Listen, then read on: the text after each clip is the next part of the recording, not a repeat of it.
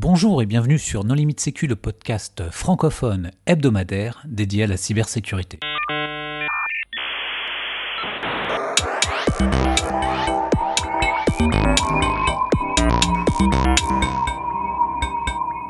Alors aujourd'hui c'est le dernier épisode de notre saga de l'été. Cet épisode sera consacré à l'évolution de la cyberdélinquance.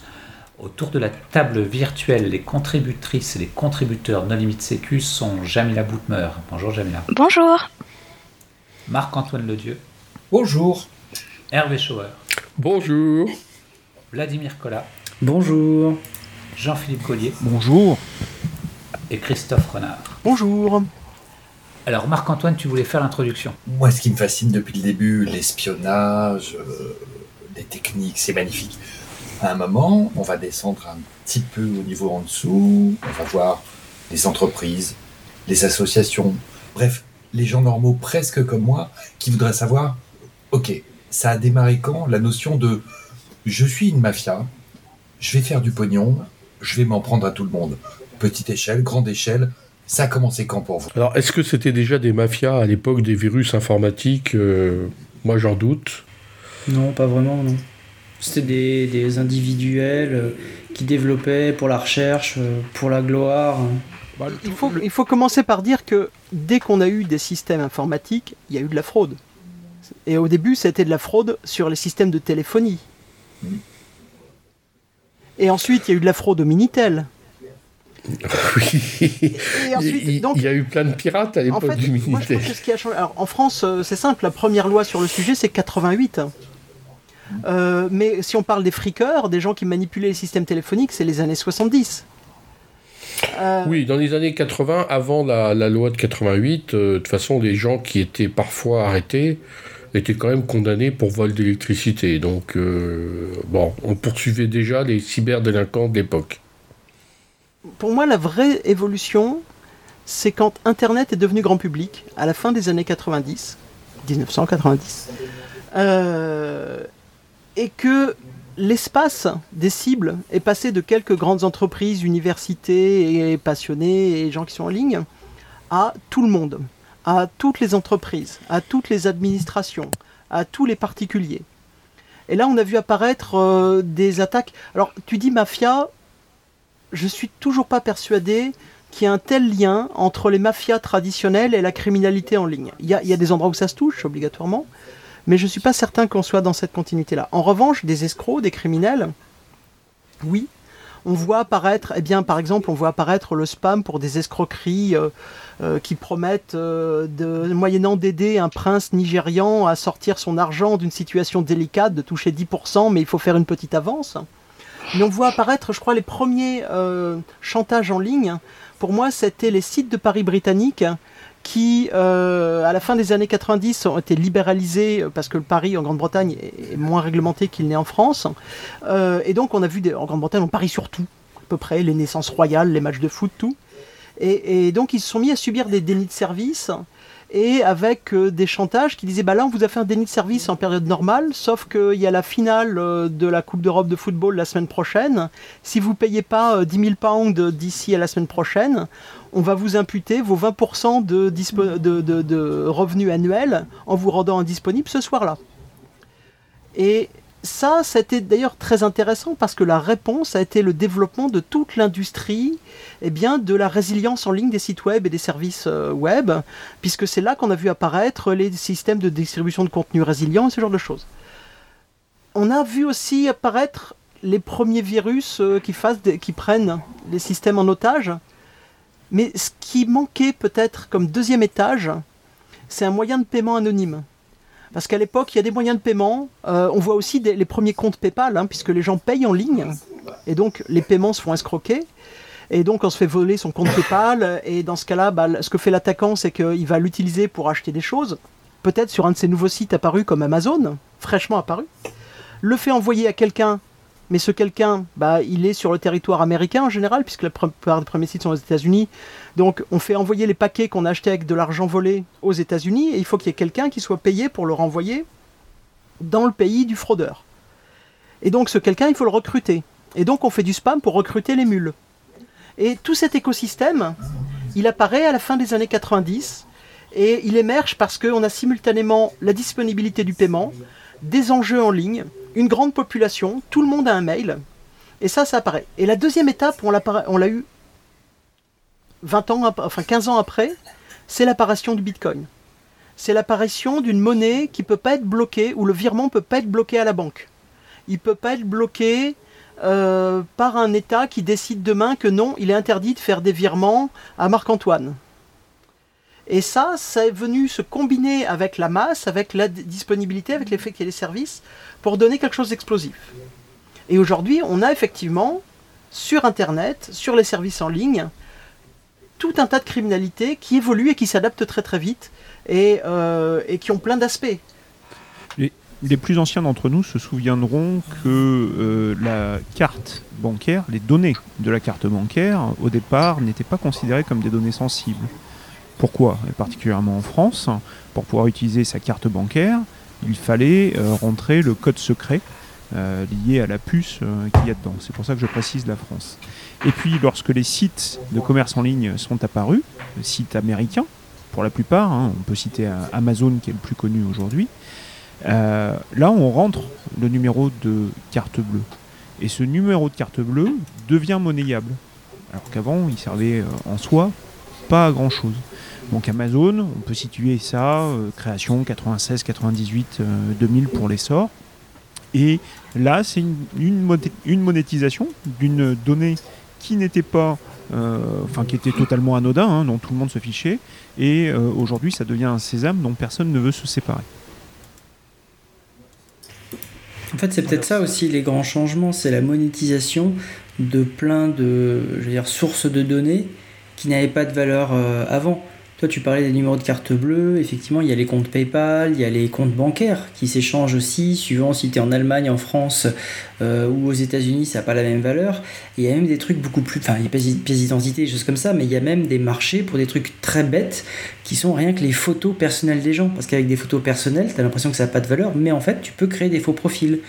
Et donc, tu as plein de données comme ça qui, euh, qui se vendent, alors pas très cher, des listings de mails aussi, acheter des millions d'adresses de, mail euh, valides, ça a aussi une valeur.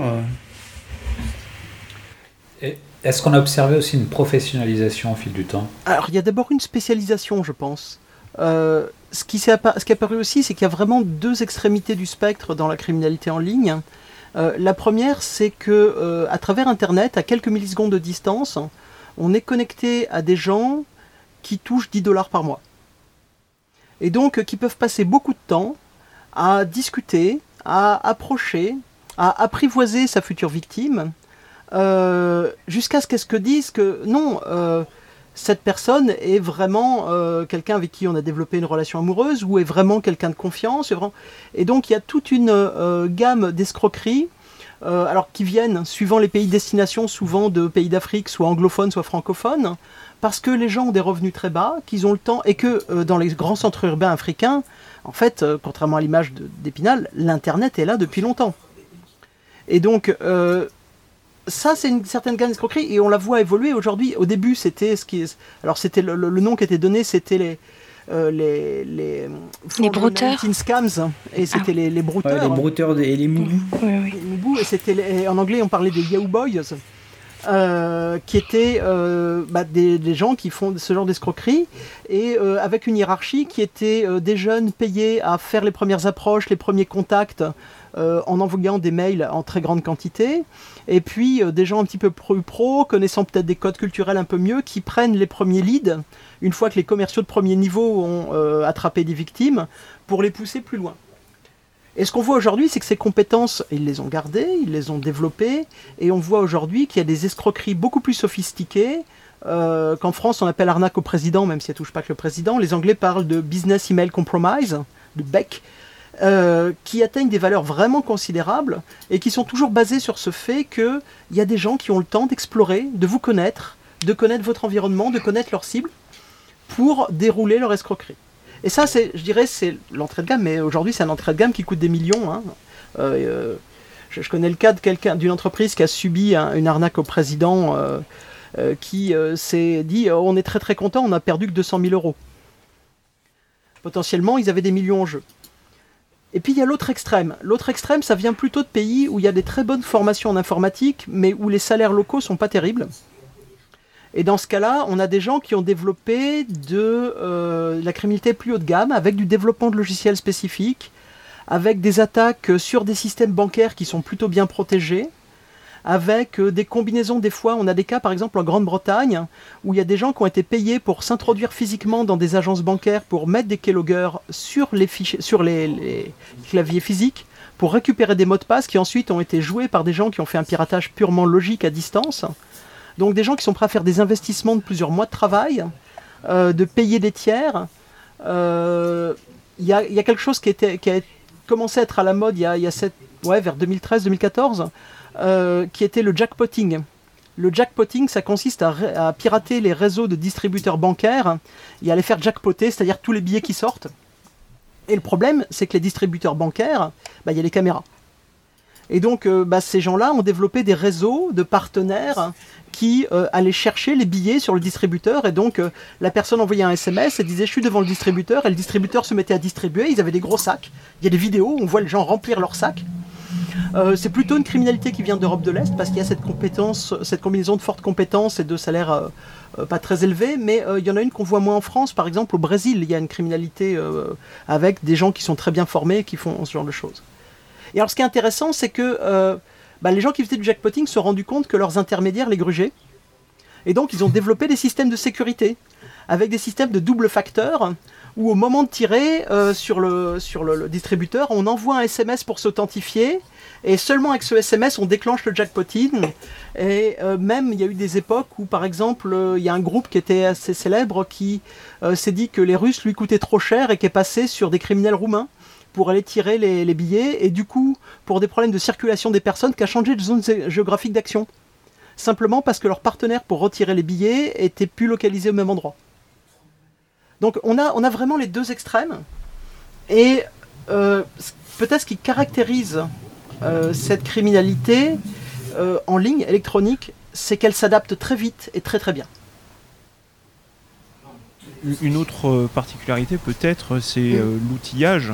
On parlait de, dans les épisodes précédents, on, parlait d'outillage très ciblé avec des 0D, des attaques plutôt bien conçues par des gens très sachants. Là, euh, on, a du logiciel un peu plus tout-terrain euh, qui est euh, connu et utilisé et parfois disponible sur Internet. Hein. Tu parlais de déni de service tout à l'heure.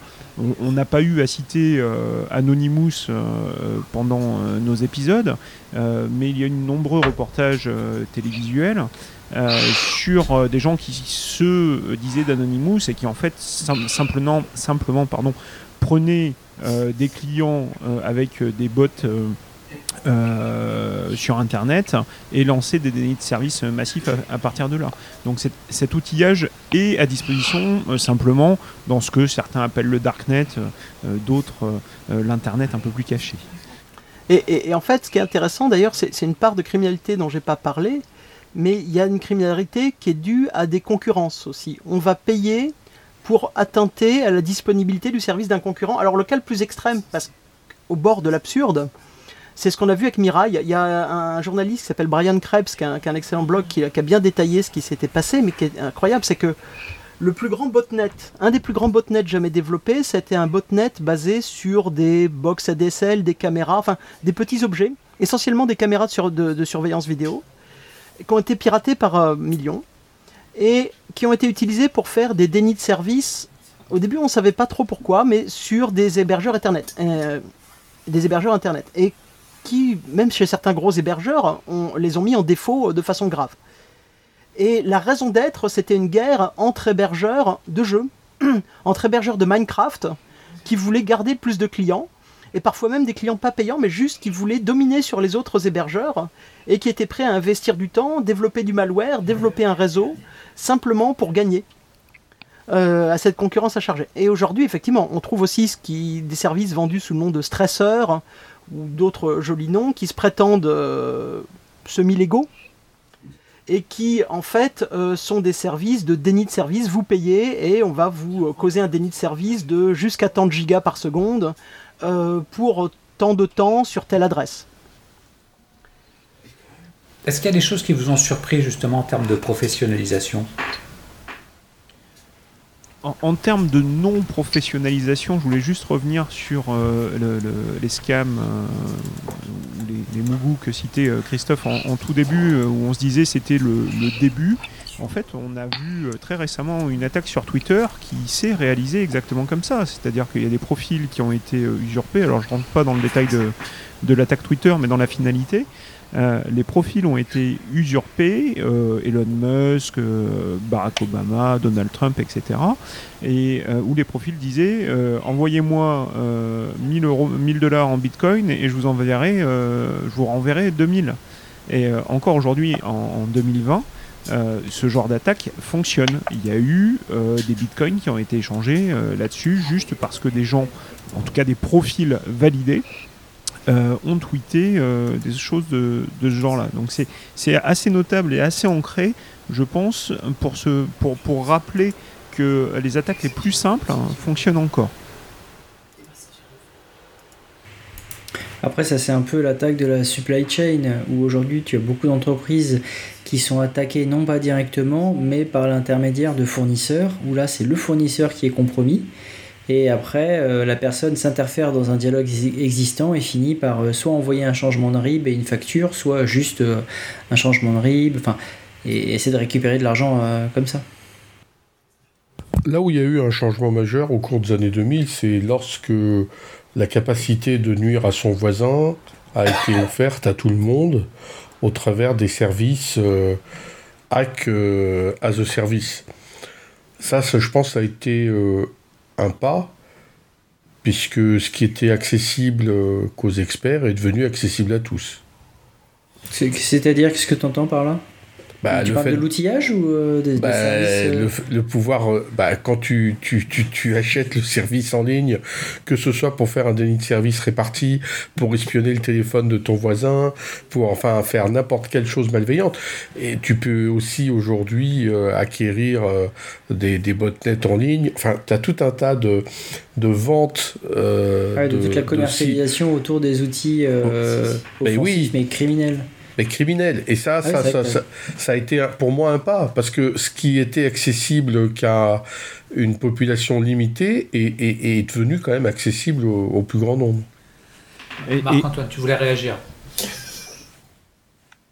Quelle que soit la technique, quels que soient les modes opératoires, tout ce que vous voulez, moi, ce que j'ai pu lire très récemment, avant d'avoir le plaisir de participer à cet épisode No Limit Sécu, le pognon que représentent les mafias organisées. On, parle de gens qui ont un objectif criminel, faire du pognon. Ça rapporte plus aujourd'hui d'aller bricoler des malwares, des ce que vous voulez sur l'Internet, que d'aller prostituer des femmes physiques dans des rues ou d'aller vendre de la drogue dans les rues aussi.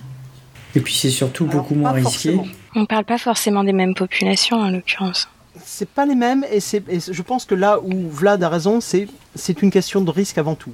Il euh, y, a un très très bon papier que je recommande au lecteur, on le mettra dans le lien, qui est sorti par le, Centre sur la cybercriminalité de Cambridge, de l'Université de Cambridge, qui est titré Crime is Boring, qui rapporte un petit peu euh, des études qui avaient été faites sur les réseaux de trafic de, de stupéfiants, qui montraient qu'en fait que ce sont des systèmes très pyramidaux, où il y a quelques personnes au sommet qui gagnent beaucoup d'argent, et les trois quarts qui ont des boulots peu rémunérateurs, parfois assez risqué et, euh, et assez barbant. C'est-à-dire qu'en fait, être sysadmin pour une infrastructure de cybercrime, bah, c'est comme être sysadmin. Sauf qu'en plus, vos revenus, bah, il faut les blanchir. Sauf qu'en plus, vous n'avez pas d'assurance sociale. Sauf qu'en plus, euh, vous êtes à la merci du piratage du concurrent parce que là, ils n'ont pas peur d'être dans l'illégalité. Se pirater entre bandits, ça se fait couramment. Euh, sauf qu'en plus, eh bien, un des facteurs importants de votre employabilité, c'est votre réputation. Donc, il faut passer son temps à maintenir sa réputation. Et en fait, dans tous les systèmes de crimes structurés, on retrouve ces systèmes pyramidaux où les gens en bas de la pyramide sont attirés par la facilité d'entrée. Et c'est facile d'y rentrer. Et c'est une des particularités aussi de la structuration du crime euh, informatique aujourd'hui, enfin par voie informatique, c'est que euh, on n'est plus au début On est dans un cadre où c'est structuré, où c'est spécialisé, où il y a des gens qui sont développeurs, des gens qui opèrent et qui développent des infrastructures, euh, des gens qui euh, vont euh, s'occuper du blanchiment et des gens qui sont des petites mains pour faire les mules, pour faire des transferts, ce genre de choses. Et ces petites mains-là, elles gagnent pas des masses. Ce qui est vrai, en revanche, c'est que bah, faire un détournement d'argent en ligne, on ne prend pas le risque de se faire plomber. On ne prend pas le risque de tuer quelqu'un aussi, ce qui n'est pas négligeable pour beaucoup de gens. et il y a moins de risque de se faire attraper, si on est prudent. Et il y a un autre facteur, tu citais la prostitution euh, tout à l'heure, la prostitution est en général quelque chose de très local, euh, localisé, euh, dans un lieu précis, là où lorsque tu fais une attaque informatique, ton terrain de jeu c'est tout l'Internet. Donc, et en plus cette attaque, tu peux la dupliquer à autant de cibles que tu veux de manière simultanée. Donc euh, ça, peut apporter euh, plus d'argent euh, plus facilement, en tout cas, de par la, disparité de l'attaque. L'autre point que je voulais noter, c'est il est plus facile aujourd'hui de faire des attaques. une des conférences que je donne régulièrement au, grand public, c'est comment n'importe qui peut devenir un pirate grâce à YouTube.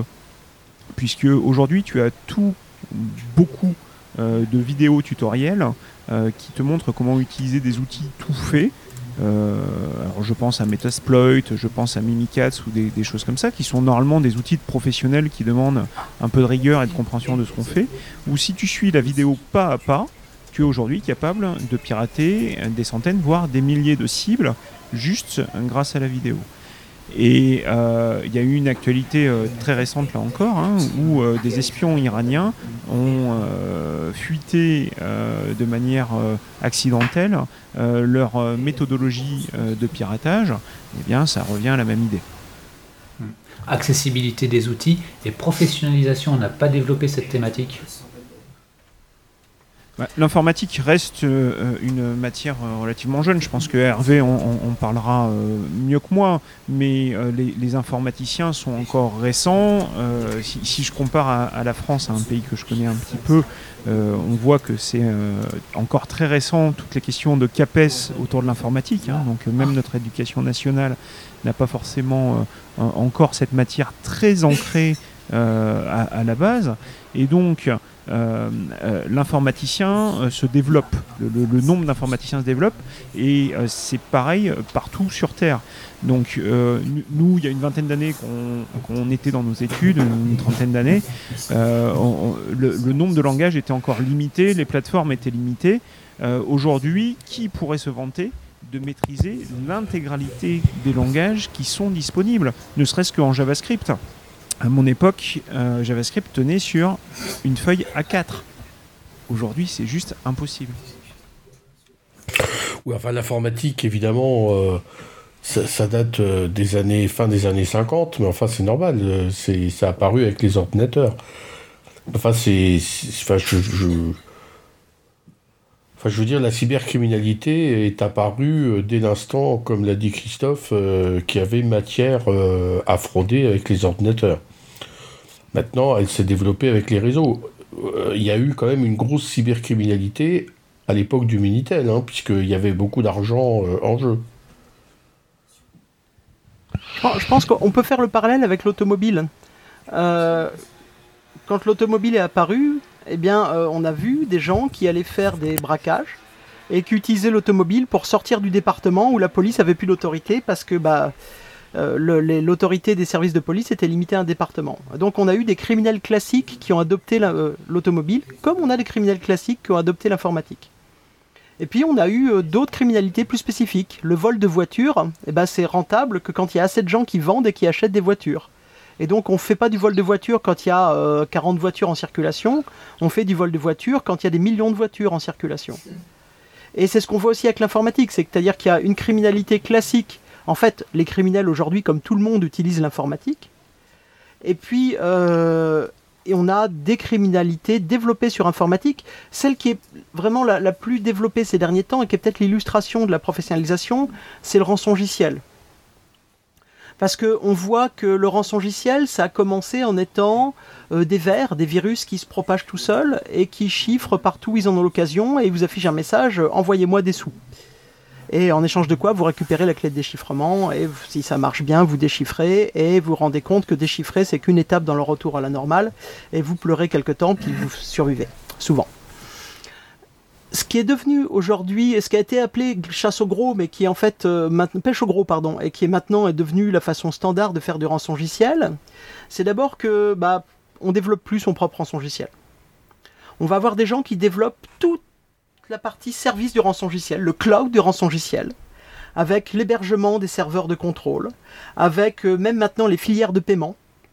Et puis on a des gens qui vont être euh, les affiliés, et qui vont aller pirater des entreprises, enfin des organisations, parce qu'ils touchent aussi des administrations, des ONG tout un tas de choses, qui les piratent, qui deviennent administrateurs du domaine, puisqu'en général c'est des systèmes sous Windows, et qui atteignent le plus haut niveau de privilège. Et une fois qu'ils ont atteint le plus haut niveau de privilège, ils désactivent toute la sécurité, ils désactivent les antivirus. On ne peut pas empêcher.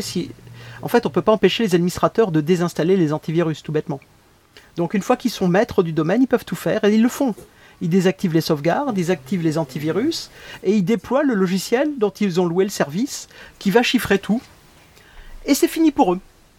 Alors c'est fini pour eux parce qu'à partir de là, ils laissent la main aux, prestataires de services, euh, le message de rançon est généré automatiquement, les clés cryptographiques sont gérées automatiquement, et euh, ensuite la victime n'a plus qu'à aller négocier et payer avec le prestataire de service. Alors il y a plusieurs modèles. Par exemple, aujourd'hui, il y a probablement des gens qui se contentent de pirater en masse et de revendre des accès, à d'autres qui vont aller déployer, faire l'escalade de privilèges et déployer le rançongiciel. Et euh, donc on a du rançongiciel en, service. Et euh, même dans les opérateurs de rançongiciel euh, comme service, on va avoir des spécialistes en blanchiment, des spécialistes en développement pour Windows, en développement pour d'autres OS, des spécialistes en infrastructure, des spécialistes du DNS par exemple eux-mêmes vont s'appuyer souvent sur des spécialistes en hébergement. C'est la, notion d'hébergement bulletproof, c'est-à-dire des hébergements qui euh, sont relativement résistants aux réquisitions judiciaires, et donc soit parce qu'ils sont hébergés dans des pays qui collaborent peu, euh, soit parce qu'ils sont euh, à travers trois ou quatre prête-noms et que c'est très très long d'obtenir qu'un serveur soit arrêté. Et donc ça, ces gens-là, en fait, ils commettent pas directement le crime, ils sont l'infrastructure, la logistique du crime. Et comment est-ce que ces gens coopèrent? On n'est pas on est là aussi dans un truc qui est peut-être spécifique au monde informatique, mais qu'on pourrait imaginer comme étant euh, le bar de Malfrat. Il y a des forums en ligne, et pas cachés sur Tor, mais ils sont en ligne, hébergés dans des pays complaisants ou sur des plateformes de bulletproof hosting, où les gens accèdent ben, euh, par parrainage. Je connais Jean-Philippe, euh, je sais que c'est un mec honnête qui va pas parler à la police, enfin je veux dire bien malhonnête qui va pas parler à la police. Je le parraine, moi j'ai bonne réputation parce que euh, ça fait quelque temps que je traîne, j'ai vendu des numéros de cartes et tout ça. Et Jean-Philippe accède au forum et de là il peut montrer ses performances, ses compétences, il peut montrer qu'il a piraté un truc, on lui fait plus confiance, il a vendu des numéros de cartes dont 80% étaient valides et il y a des scores. C'est exactement comme euh, sur les plateformes de vente en ligne et en fonction de la réussite de ce que vous avez fourni à la plateforme, c'est scoré. Et puis du coup, on développe des connaissances, des réseaux de compétences. Et quand je vais monter un service, bah, je sais que j'ai Jean-Philippe qui a bonne réputation et qui est bon en infrastructure. Et euh, je vais lui proposer de travailler avec moi. Et, là aussi, peut-être que je ne vais pas euh, travailler avec lui dans la prochaine campagne. Et bien sûr, pour nos éditeurs, euh, tout cet exemple est totalement factice. C'est totalement fictif. Mais là aussi, c'est pour ça que l'idée de mafia me dérange, c'est que on a des groupes qui sont probablement plus fluides, qui se séparent, qui se rassemblent, qui vont faire des choses ensemble, qui partagent ou pas les codes sources. Euh, on a vu à plusieurs reprises des criminels qui avaient travaillé ensemble sur du développement et qui se séparent parce qu'ils sont guirlandes et il y en a un qui met en ligne tout le code source pour embêter l'autre. Euh, donc c'est pas, on n'est pas dans quelque chose de structuré comme une mafia. On est dans des groupes informels je, pense euh, on, est plus dans, les groupes de pirates qu'on avait dans les années 80-90, euh, qui sont un, ensemble d'individus qui forment un tout. Euh, mais, mais l'individu reste bien dissocié du tout, même appartenant à un groupe, et agit comme il le sent. Euh, donc, est-ce que c'est récupéré par derrière euh, par des structures plus typiques euh, qu'on connaît comme les mafias? Bah, Ça peut arriver, puisque bien sûr, on, voit qu'il y a une criminalité et on voit surtout qu'il y a beaucoup d'argent qui est en jeu. donc ce sont des structures qui savent gérer l'argent, et tu le citais tout à l'heure, on peut penser que la case blanchiment passe aussi par là. Mais je, te rejoins, ce sont plutôt des personnes qui se sont montées en groupe informel et qui peuvent se séparer du jour au lendemain. Après, il y a deux aspects qui peuvent être aussi euh, pris en compte. Euh, donc, Joanne, tu parlais de professionnalisation. Il y a aussi une prise de conscience par rapport au timing. Donc, avec toute la tendance qu'on a appelée euh, big game hunting, où on se rendait compte que les cybercriminels attaquaient à un moment très spécifique.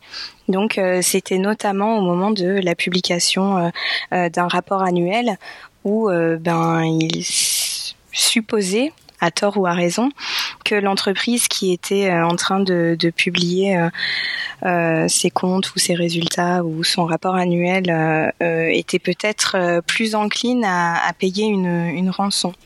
Donc ça, c'était un aspect assez intéressant qui a été observé bah, depuis peut-être un an et demi, deux ans le deuxième élément, alors je suis d'accord pour euh, ne pas parler de mafia parce que effectivement, on va dire que dans le civil, on n'a pas forcément une structuration euh, euh, égale à ce que l'on sait des, des, mafias.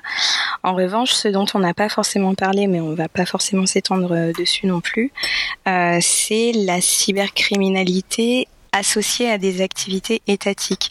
Donc par exemple euh, des activités associées euh, à la Corée du Nord et notamment euh, à la nébuleuse un peu qui est appelée Lazarus, où là on voit qu'on a des, des activités qui sont plutôt d'ordre cybercriminel, mais quand même associées à des intérêts étatiques, alors avec des raisons telles que les sanctions économiques, etc.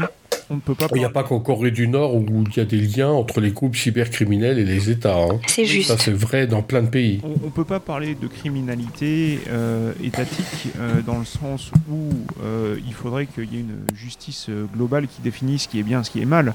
Si tu travailles dans le sens de ton pays, on connaît, bah, on, a pu citer des attaques étatiques. dans ce cas-là, vu des autres pays, c'est criminel. Alors, je, je suis pas d'accord. Enfin, je, je, vois, je vois où tu veux en venir, mais il y a vraiment une spécificité intéressante. Alors, d'abord, il y a beaucoup de pays. Je ne sais plus qui l'a dit, mais il y a pas mal d'endroits où, quand on commence à gagner pas mal d'argent, on a besoin de s'acheter une protection des groupes criminels plus classiques. Bah, sinon, ils vont venir vous péter les genoux et vous prendre votre argent, que vous le vouliez ou pas. Et donc, la protection, ça s'achète. Il y a pas mal de pays aujourd'hui où, si vous n'attaquez pas le pays, on vous laisse faire des activités criminelles à l'extérieur moyennant souvent un peu de paiement, de financement euh, des activités euh, para-étatiques des uns et des autres, ou euh, en échange de patriotisme quand on a besoin de vous pour aller faire un piratage où vos compétences seraient utiles, et en plus vous pouvez servir de masque à une, envie de nuire ou de s'approprier de l'information. Là où il y a une spécificité de ce qui est prêté à la Corée du Nord, ben en fait c'est la même chose d'ailleurs que sur des activités plus classiques il y a peu de pays au monde qui soient accusés de se livrer à des activités comme du trafic de stupéfiants, euh, de la contrebande de matières précieuses ou de piratage en ligne, y compris de piratage dans les jeux vidéo. C'est ça. Euh, pour financer l'État.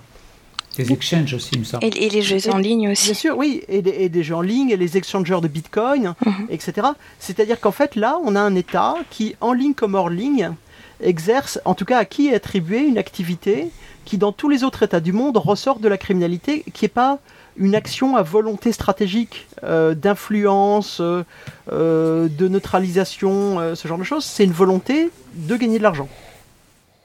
Hmm. Et, ça, c'est une spécificité, effectivement. Mais je de, pense de gagner des devises. Représentatif du reste du monde. Mais oui, c'est parce que c'est un pays qui a besoin de devises pour sa survie. Mais d'ailleurs, sur le plan juridique, euh, Marc-Antoine, euh, qu'est-ce que tu peux nous dire justement sur l'évolution de la prise en compte euh, de la cybercriminalité? Alors, la, réaction des autorités judiciaires, là je parle bien des États, je ne parlerai que de la France, bien évidemment. La réaction des autorités judiciaires est toujours on va essayer de trouver une incrimination pénale, on va essayer de qualifier, on va l'appliquer, et après il faut aller chercher qui va derrière, ce qui est un autre problème. Et très rapidement, et je me réfère au,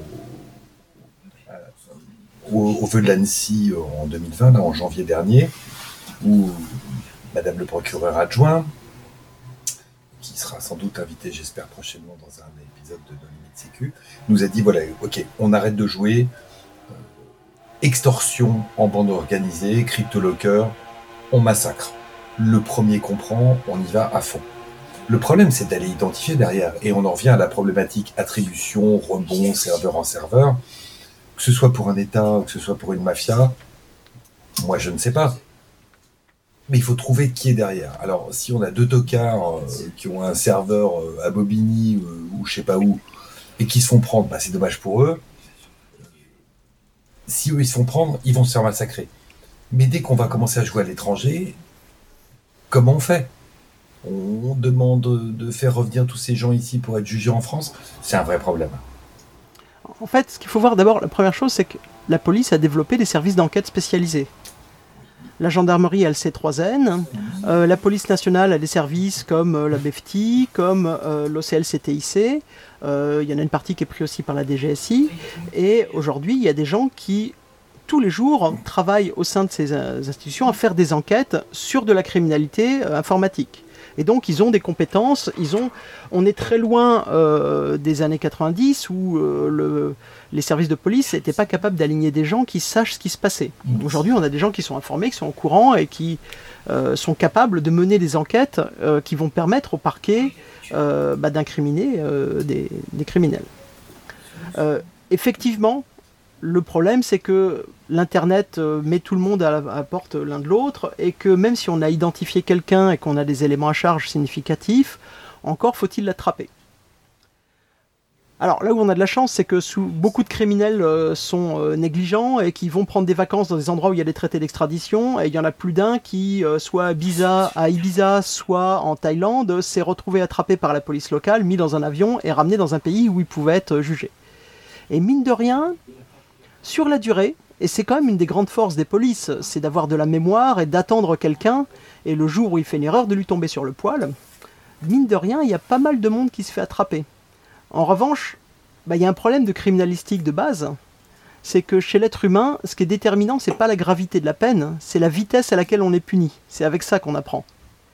Et là, on parle de gens qui se font attraper des années après avoir commis, leur crime. Et donc, euh, on a aujourd'hui un problème qui est largement un problème d'image, qui est que on a une image du criminel en ligne qui est une espèce d'aventurier, qui a une vie facile et euh, exaltante. Alors c'est aussi renforcé par le cinéma, euh, qui gagne beaucoup d'argent facile et, euh, et qui se fait jamais prendre, parce que le décalage entre le moment où sont commis les crimes et le moment où il se fait attraper, il est très très long. Et, et justement, je reviens moi à mon papier de, de- de- de- sur la vie réelle des criminels, c'est que euh, les études sérieuses montrent que c'est chiant, c'est dangereux, c'est pénible et c'est pas très valorisant. Donc il y a un décalage énorme entre la réalité et la fiction, mais une fois qu'on s'est lancé dedans, bah, c'est très difficile d'en sortir. Un bon exemple peut-être, euh, c'est MalwareTech, qui a commencé en développant du malware, alors plus ou moins à son insu euh, pour des botnets, et qui s'en est sorti en rentrant dans l'industrie de la sécurité informatique, mais ça n'a pas été sans mal, et quand il a pensé avoir refait sa vie, bah, il s'est fait tomber sur le poil par le FBI pour des crimes qui, qui pour lui étaient fait une éternité avant, pardon, des délits commis une éternité avant, qui étaient 6 ou 7 ans avant. Donc euh, il ne faut pas oublier ça, c'est que euh, le facteur temps joue beaucoup. Et que, euh, mine de rien, si on est identifié, eh bien, voyager devient problématique et beaucoup de choses deviennent problématiques. Alors, en conclusion de cet épisode, je vous propose de faire un petit peu de prospective. Selon vous, comment les choses vont évoluer? On peut continuer à parier euh, sur le Bitcoin euh, et tout ce qui est euh, crypto-monnaie, puisque il y a des travaux qui continuent hein, sur tout ce qui est échanges anonymes. Et, ça reste un, bon moyen aujourd'hui pour financer ou faire financer ces crimes et ces délits. Donc on, on peut continuer à, penser qu'il y aura des choses là-dessus. Euh, L'autre chose qui, je pense, elle, par contre, va, va décroître, euh, ce sont les données. Euh, puisque euh, euh, il y a 20 ans, quand vous aviez euh, quelques dizaines de milliers de numéros de carte euh, bancaire valides, hein, Christophe le disait, 80%, euh, ça, ça valait euh, beaucoup d'argent. Aujourd'hui, quand vous êtes en dessous du million, ça n'a aucun intérêt. et les données sont pas mal dévaluées parce que les données sont aussi échangées par des plateformes plus légales comme les réseaux sociaux les choses comme ça, le monde de la pub. donc la donnée devient, la, donnée licite, légale, correcte, devient une, monnaie d'échange euh, business et, non plus cybercriminel. moi, je vois au moins ces deux choses-là. Et puis, euh, la, continuité de création euh, d'outils, d'automatisation et, de facilité de prise en main par le, le KIDAM qui se croira tout puissant comme bien sûr toute personne ayant une automobile est un mécanicien en puissance. Alors moi, j'espère que c'est pas le futur, mais je voulais juste euh, vous parler d'une petite euh, anecdote qui m'a qui, m'a fait sourire quand je l'ai lu. C'est un cas qui a été documenté par euh, CASP en 2016 et qui s'appelle le groupe Poséidon, donc une entreprise lusophone. qui hackait ses, ses, victimes, récupérait les données et ensuite forçait les victimes à les prendre comme consultants pour leur sécurité informatique. Donc euh, voilà, une trentaine de victimes et je trouve que c'est un cas euh, un peu rigolo. Moi je veux être optimiste. Je pense qu'aujourd'hui on vit un rattrapage entre la popularisation d'un outil et son appropriation. Et je pense que bah, comme le crime euh, fait partie de toutes les activités humaines, il va rester en ligne, mais qu'en revanche, l'avantage qu'il a aujourd'hui du fait que plein de gens ne comprennent pas leur relation avec un ordinateur, il va disparaître petit à petit et il va rentrer dans une certaine normalité. Et puis il faut reconnaître, hein, le crime en ligne, ça tue quand même beaucoup moins. Ça c'est vrai. Merci Christophe, merci à tous pour votre participation. Chers auditeurs, nous espérons que cet épisode vous aura intéressé nous vous donnons rendez-vous la semaine prochaine pour un nouveau podcast. Au revoir. Au revoir. Au revoir.